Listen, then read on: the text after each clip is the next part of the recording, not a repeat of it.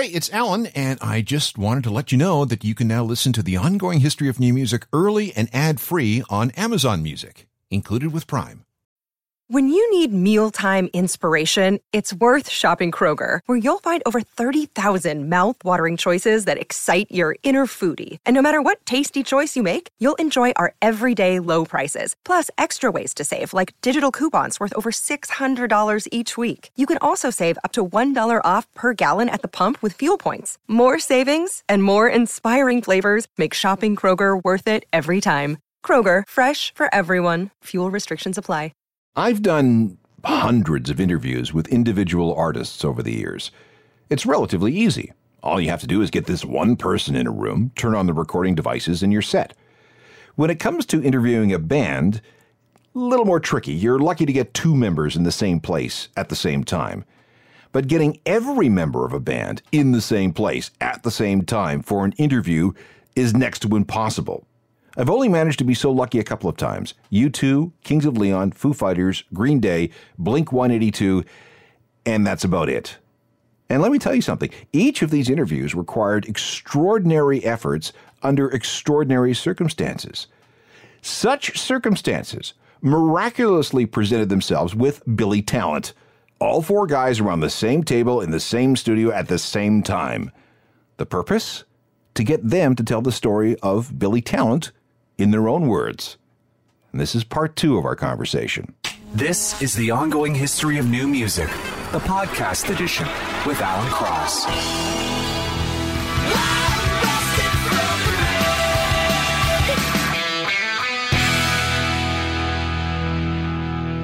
Billy Talent with Rusted from the Rain, one of the singles from their 2009 album, Billy Talent 3. Hello again, I'm Alan Cross, and I'm back with all four guys from the band to recount their career in their own words. Part one was all deep background, and now we're ready to talk about the group's major label career, which began in the fall of 2003. You got in just under the wire. Yeah. Because Oh, this is 99, Yeah. 2000, 2001. You're absolutely correct. Just after Napster explodes. Yeah. And just as CD sales peak. Yeah. hmm So there was still money in the industry. That's right. Yeah. And labels were willing to invest in bands, Yeah. new bands. Yeah. And take a chance on, on guys like you. Yeah. Yeah, well, that, that and going back to it, like so, when Gavin Brown, uh, who was an up and coming producer, and when Mike McCarty came, they saw us, and then Mike wanted to give us a publishing deal, which we didn't even know what publishing was, and then uh, Gavin wanted to record these demos with us, so we ended up recording uh, how many songs? Like- six, uh, yeah, six songs. Yeah, for we EMI ended up- Publishing. Yeah. So, and then once that kind of happened, then Warner Brothers was like, oh, so wait, you guys just signed? Okay, wait a sec. So now they, uh, it was like once we kind of became bona fide, then other people started really coming to us. And Warner Canada, we decided to sign this deal with Warner Canada that they had the first right of refusal at the demos, Yeah. right? Which was a blessing and a curse. In Uh, good faith to because Jen, good- Jen, because of had Jen. discovered It was all us, because of? Jen. Yeah, yeah. So then I, you know, cue to one night we uh, and Hoffman who passed away. What's what's Steve Hoffman. Steve Hoffman. Do you remember Steve Hoffman? Yeah, great guy. Rest in peace, Steve. But he. Uh, so now he was he was managing some bands, and so he came to the studio, the recording or our little jam space that we were at, and he ended up seeing us and, and hanging out, and he's like, "Do you guys mind if I call?" There's some A and R guys in from Atlantic, New York. Do you mind if I call them and see if they want to come down and check you guys out? We're like, okay. And he literally called them, and it was a cold night, 11 o'clock at night, and these two guys got in their cab and came to our rehearsal space and saw us play. And they were they were here checking out some other band, Yeah, like yeah. the sign, but And uh, and that's when it got super weird. yeah. Yeah. How? Yeah. Well, because next thing you know, Atlantic, these two guys were blown away. And we're literally smoking cigarettes and drinking beer in our little, Yeah, you know, we just five played by like five three songs Yeah. in front of them, and then Yeah. they were like, "Whoa, what's this? Like, Yeah. let's go have a drink across the street Yeah. at Betty's." And Yeah, we did. and uh, yeah, it all all got crazy from there. So then they fly it back to New York and they tell their president about us, and now Atlantic's really interested. But because we signed this Warner Canada first right of refusal thing, so now we have Warner Canada who's really interested. And then what happened is then it got super absurd because now Elektra and Warner Brothers in the States, now they're all interested. So we went from toiling in obscurity for eight, nine years to then all of a sudden, literally within two weeks, being flown Every- back and forth to New York. every dinner. weekend for a whole month. The whole month of August, yeah. we were literally getting flown to New York. The Yeah. whole band taken out for fancy dinners, Um, staying at fancy And hotels. And they'd rent like the SIR, and we'd we'd play like five songs. Yeah. in front of each of these labels every weekend. It was nuts. And then it became So weird. Like a good old bidding war. fashioned bidding, bidding war war, on us. yeah. You know, and you also got to keep in mind, like we are working class. you know, Yeah, we're uh, all 26 years old or something like and we had no like this was you can even write this and as far as we're concerned like, first of all being flown somewhere staying in like the hudson hotel and like Yeah. going out to like nice restaurants and you know it was it was all it was an amazing time in the band yeah, Yeah. we felt invincible at that point yeah it's cool I bet. Yeah. You know, as you're trying to figure out which fork to use when you sit down. exactly Totally. what's a kobe beef yeah There's a good story of uh, we Tom Whalley had ta- he wanted to see us. He was the president of uh, Warner Brothers. I'm sure you know who Tom Whalley is. And he would he didn't want to leave his beach house in New Jersey to come to the city, so they took us to New Jersey, rented an airplane hangar. We played the shitty little Oh, it's terrible. uh, session in front of him where he just l- sat down and looked at the floor and and he this had, he had Chris Isaak at his house that day. Remember that? yeah. He had this echoey like um, air, airport hangar on gear that we didn't. That wasn't even our gear. So we like it was just a, a terrible situation anyway. But he he still wanted to sign us, but he took us back to his beach house. Uh, for for dinner after, but he wouldn't let us into the beach house. We only got to eat on the patio.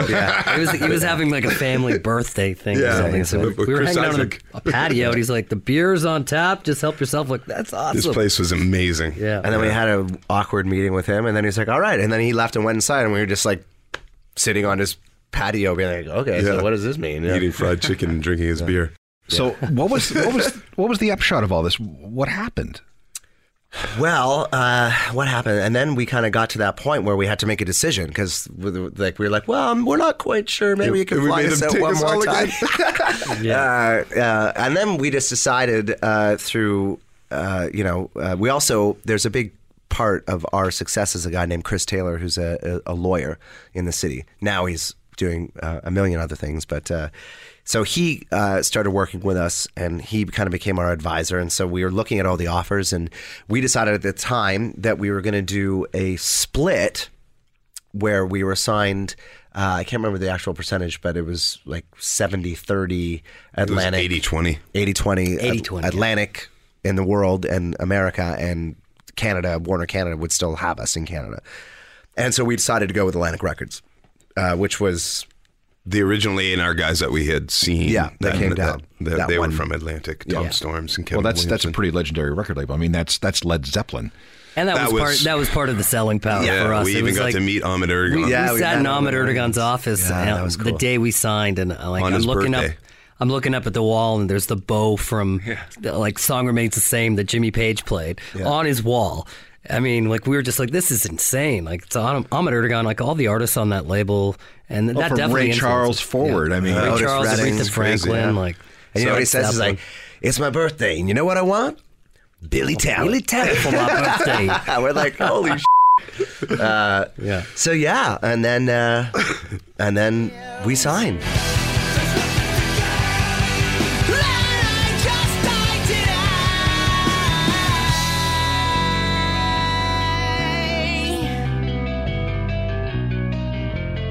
Billy Talent and Nothing to Lose from their self-titled major label debut album. Well, let's get back to the conversation. Which leads us to the finally to the first album. Yeah. So that uh, I remember hearing it for the first time, and I remember thinking, "That's an interesting singing style." Yeah, I'm, I still say that. Uh, yeah, but I it mean- was but it was distinctive. Uh, you know, in, in an era coming out of the '90s where everything was was drop D tuning and everybody was you know Eddie Yarls. Uh, it, it was you know there there was you and there was uh, uh, uh, Raine Maida, who were distinctive uh, Canadian voices. Well, and I appreciate that. Uh, yeah, well, I mean, I, I guess I, the the weird thing for me in, in singing is that I, you know, I, I the first five years of, of of being in a band, you know, I was trying to sound like other people. You know, I was trying to sound like Eddie Vedder. I was trying to sound like Scott Weiland. I'm trying to sound like Zack De La Rocha. You know, like I'm trying to do that, and then I realized I can't do that. You know, so I just kind of ended up being me. And I think the the the reason that uh, you know the band stood out so much at that time is because much like you were saying, but we were coming off, you know, it was Moist and Treble Charger and Tea Party and uh, like that was kind of what was happening in Canada at that time. Uh, I'm Mother Earth, you know, and we were just so far from that that when you when it was on the radio or when it, you know you heard it, it was just it stood out that much more. You know, it was I, strange. I would uh, make the comparison to some Johnny Lydon Yeah, well, and I'll say thank you. Yeah, because again, very distinctive. Yeah. And when you when a Billy Talent song came on the radio from that first album, you knew immediately that it was this new band called Billy Talent, Yeah. and no one else. no, yeah. Well, I think that's uh, that that's been the blessing and the curse. Uh, uh, you know, our band is is. And also with Ian's guitar playing and, and just songwriting abilities too is like it just it sounds like us, you know. And I, I think that's something, especially now that we've been doing it for a couple of years, uh, that you know it's still nice to for that to that distinction to still occur, you know. So that's, let's that's always my favorite compliment is that people can't peg the band and they just say, well, you guys just sound like you and you don't sound like anybody else. And to me, that's the, the best compliment. I agree. Let's go back and talk about your guitar playing. Uh, who who are your heroes? Not the ones you would think. it's it's funny because like people ask me who are my favorite guitar players. I'm like Andy Summers, Mark Knopfler, a lot of guys that played clean. Um, Jimmy Page, um, not not that big. You know, at that time, it, uh, the big Mesa sound was like cha cha, like that. That drop D sound was a big popular thing. But um, I do play in drop D, but I wanted it to sound clean. And uh, Tom Morello, uh, Kim Thayil from Soundgarden. And uh, yeah, those were those would have been my influences. Because again, just like listening to Ben sing, listening to you play guitar, you know that it's it's you. And again, with some of the some of the parts, you know, with the way Aaron plays, is a hard hitter, and and and, and John at the bottom end. It's again, it's the sum of the parts just worked, and it took a long. Well, it took your ten thousand hours to. His guitar playing is the most unique in the world, in my opinion. Nobody plays like that, and that that is definitely a part of the the the sound is is is as important as the voice. I think when I, when the band was first starting, I, I was the rhythm guitar player. Never felt comfortable playing lead, so I, was, I ended up trying to do both. When I became the the sole guitar player in this band, and by doing that, I found like dropping to D, I could play one, I could play bar chords with one finger, and then do a bunch of leads with the other. And from doing that, I just kind of discovered this new approach to playing guitar, which I, you know, it, it's it's almost like piano playing in a way, you know. He's, uh, he's also also self taught too, and I think that that has that a huge. Yeah, you had no idea that you were screwing up. Yeah, exactly. Yeah. I never, I never wanted to play traditionally. Anyways, I, I was, I looked at guitar as something fun, and and and and the way you know someone like Tom Morello played it, it was really interesting, and he got all these cool sounds out of it. So I wanted to do the same. A lot of what Tom Morello does is what he doesn't do. It's the Yeah. spaces between the notes. Totally, that that he's a, like a jazz player in that sense. Yeah. It's what he doesn't play that makes it so cool. absolutely. Do you use any weird tunings? Just drop D standard, and and that's been the that way for 23 years, like since the the band started. Let's move on through this first album. So the, you get the deal with Atlantic Records, uh, and what do they do with you? a whole bunch of nothing. Uh, so you know, in Canada, you know, uh, much to your point earlier on, we were really lucky and really fortunate because um, you know it was at the time where radio was playing rock music. And there was multiple stations across uh, across the country that were playing us.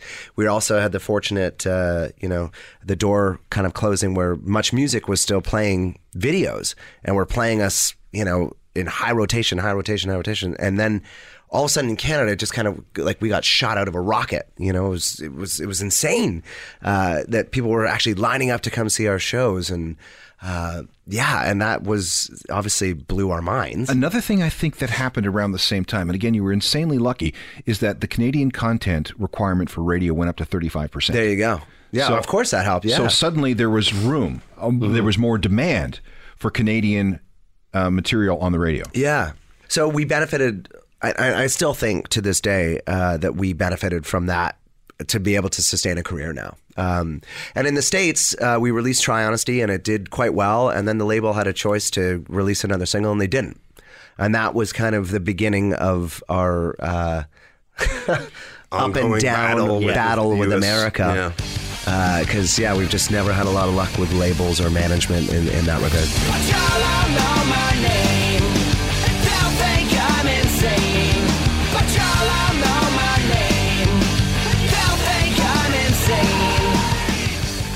River Below, another single from that first album. When we come back, stories of record labels and promises and deals that did not work out, and a few that did. Hang tough. This is part two of a program called Billy Talent in Their Own Words, and it's just like it sounds. All four members of the band telling us their story. And like many groups from Canada, they ran into trouble breaking into America. So at that beginning with uh, when uh, Atlantic, you know, they did obviously they they gave us a little bit of leeway to do some of the things we wanted to do. We we recorded the record out in Vancouver. We they were fine with us using Gavin, the small local Toronto producer, instead of pushing somebody else on us.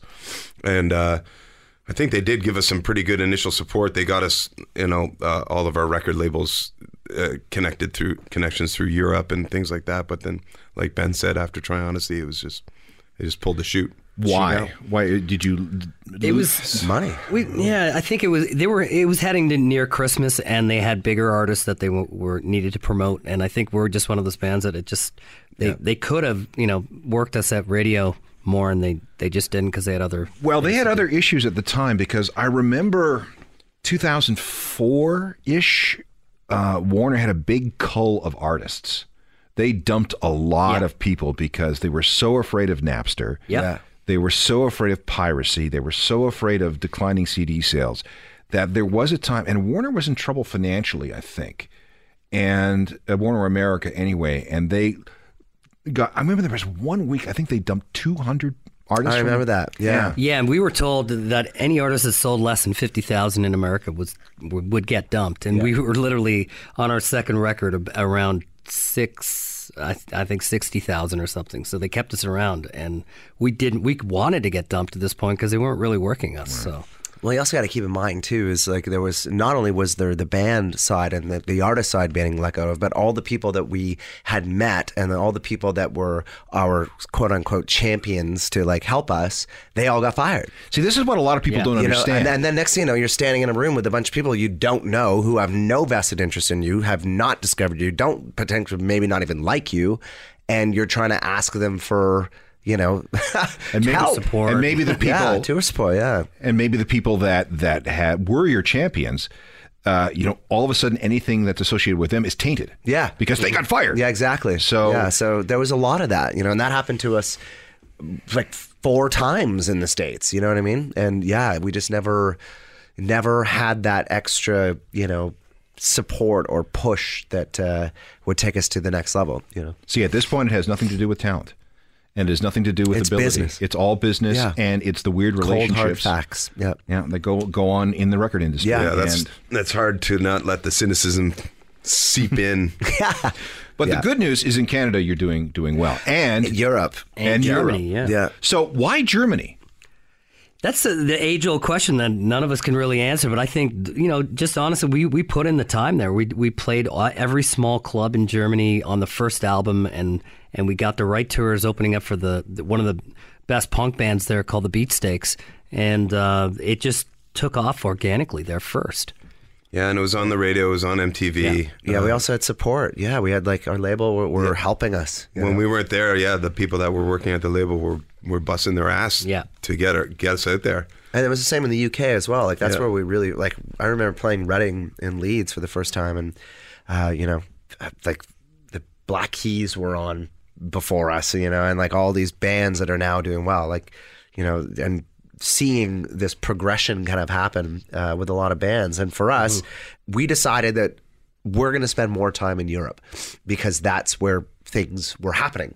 So instead of going to the States and playing in front of, you know, half sold rooms and half small clubs, we decided to go vest all of our time and energy into playing festivals and, and that there's a culture in Europe that that does didn't really exist here at the time, like the festival culture as well. You know? well I remember seeing you play Rock am Ring for the first time Yeah. and thinking how, how many?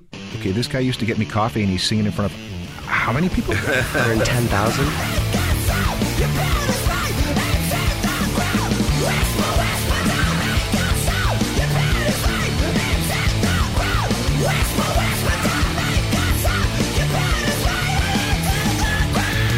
Devil in a Midnight Mass, the first single from that second album, cleverly entitled Billy Talent 2.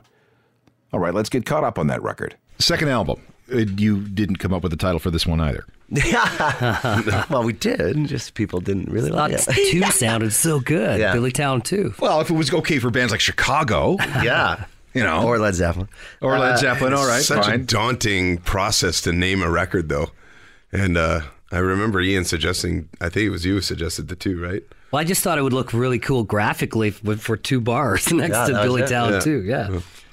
and that record did all right again. Yeah. Yeah, it did amazing. Yeah. I think that was yeah, our that biggest was. Uh, record. yeah, that was a, I think that's one of our fan favorites. Yeah. Billy Talent too. I remember before it was done, and thinking, like, am I ever going to get back to Germany? Am I ever going to go to those places again? Was that a once in a lifetime thing? We had no idea. Uh, my wife and I had decided to extend ourselves and buy a house. I'm like, I'm not. Am I going to be able to afford this house? It's all crazy. Okay, you found a banker willing to give you a mortgage. Oh in a man, there Canadian. was so much red tape. My wife had a good job. oh, okay. Because in a Canadian rock band, on just on their their difficult second record. But I think too is when we kind of realized. I mean, uh, we again went to Vancouver. We recorded the warehouse with uh, at Bryan Adams' studio, which was great. Uh, Gavin was producing, and it's also where Ian became more involved in the production as well, because he's always been the main songwriter in the band. But it's when Ian kind of first went, "Oh, I can kind of." I get this, and I want, and kind of dipped his feet in the production waters, and so it was really cool experience for all of us because uh, I think the songs were I mean, we, we had songs like Surrender on the record and songs like Pins and Needles, which were kind of expanding and Navy song, like songs that kind of expanded us from what was just kind of uh, going on at the time, you know? Because I think people just were kind of thinking that we're just, oh, we're this hard, kind of crazy, screamy band, but we also took time to nurture and look at other aspects of us. So it was almost like reverting back to the Pezz stuff because in Pezz we were all over the place, and now we're kind of going like, okay, yeah, we're good at this, but let's try pushing things a little bit forward. You know, I, thi- I think it was important for us to get out of that screamy thing from the first album and, and and become like a you know a real band that's not just based around screaming because uh, that's that whole that was a trend that happened in the early 2000s screamo and it's you know but uh, I don't know for for for me melody is still super important in songs and Absolutely. and that was uh, that was one of you know one of, one of uh, one of the things going in knowing that like we have to do this yeah. And guess what our uh, A&R rep Mary Gormley said to us when she heard the record for the first time? I don't hear a Green Day single, guys. Yeah. Oh, yeah. yeah So that's, that's more or less sums up our relationship with America and so, record label. It's funny because our biggest singles are from that album. too. Yeah, like some of the biggest ones. Yeah. So.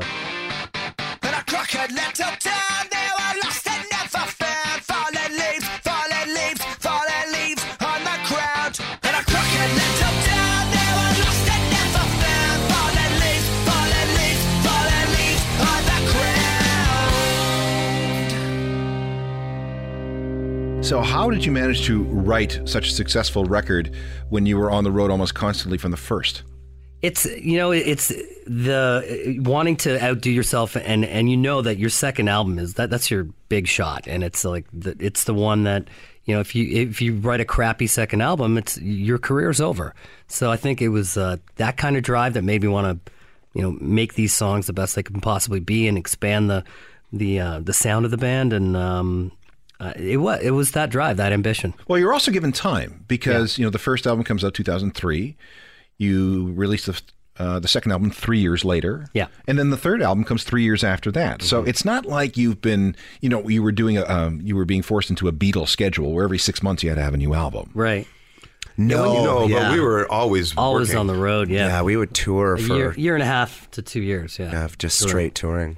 But e- even on the road, like you have, you know, I, I had guitars around, and I, I was always have these little recorders and work on tunes. Even if when we had a van, I was sitting in the back, like you know, recording stuff on an acoustic guitar, and and that that's important. You got to keep doing that on the road. Or What about lyrics? Well, I mean, at that time, you know, we Ian and I have always done it together, you know. So we would always wait till and still to this day when the music's done, that's when the lyrics kind of would start. You know what I mean? So, I mean, on the first record, a lot of the songs we had years and years of working on them. And then there were some songs on the first record like uh, River Below. That came Right, I remember fast. working with that at your apartment and just sitting there, and you know, you had this like great. You had the chorus. Yeah, the chorus was already like, there. I- how- we how- wrote the, how do- the majority of that song in the office at the factory. Yeah, there you go. In the You studio in Vancouver. I remember it sitting all- in that room with a little computer, and it was uh, God, it Yeah. feels like that feels Crazy. like a million years ago. Uh, but yeah, you know, so Yeah, yeah, it you- just kind of works part and parcel with him being so great at what he does. You know, the, the you, your first album. You have like ten years to write, and then the second one, you, you're when you're under the gun, either you fail or you you you just go for it and do it. And and I think uh, that was our mentality back then. We were, we were young. We wanted to prove ourselves, and we were like, let's make a kick-ass record.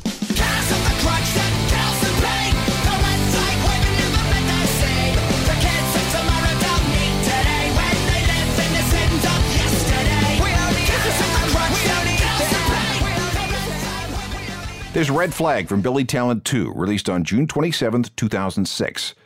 We'll continue this talk with all four guys in just a second. This is part two of Billy Talent in their own words. Let's keep going. We now need to talk about the third album, or at least start talking about it. So you have uh, the third album, and I guess you, I would imagine you went into that with a fair amount of confidence based on what you did with the second, except that you couldn't find a title. I think. Well, Third album was a that was a whole. That was a that was an interesting bag chapter. worms. Yeah. I don't know if we've ever had confidence though. That, that like we have confidence in our abilities and all and and all that stuff. But there's as a musician, I think there's always a underlining insecurity.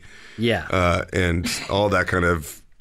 I don't think you ever feel secure. Yeah, I think I think you put your best foot forward and hope for the best, but and know that you've done your best. But there's never a confidence like it's going to work, like people Yeah, are going to actually yeah. like it. it. It's really it's a really insecure thing being in a band and being uh, a songwriter. It really is. Yeah.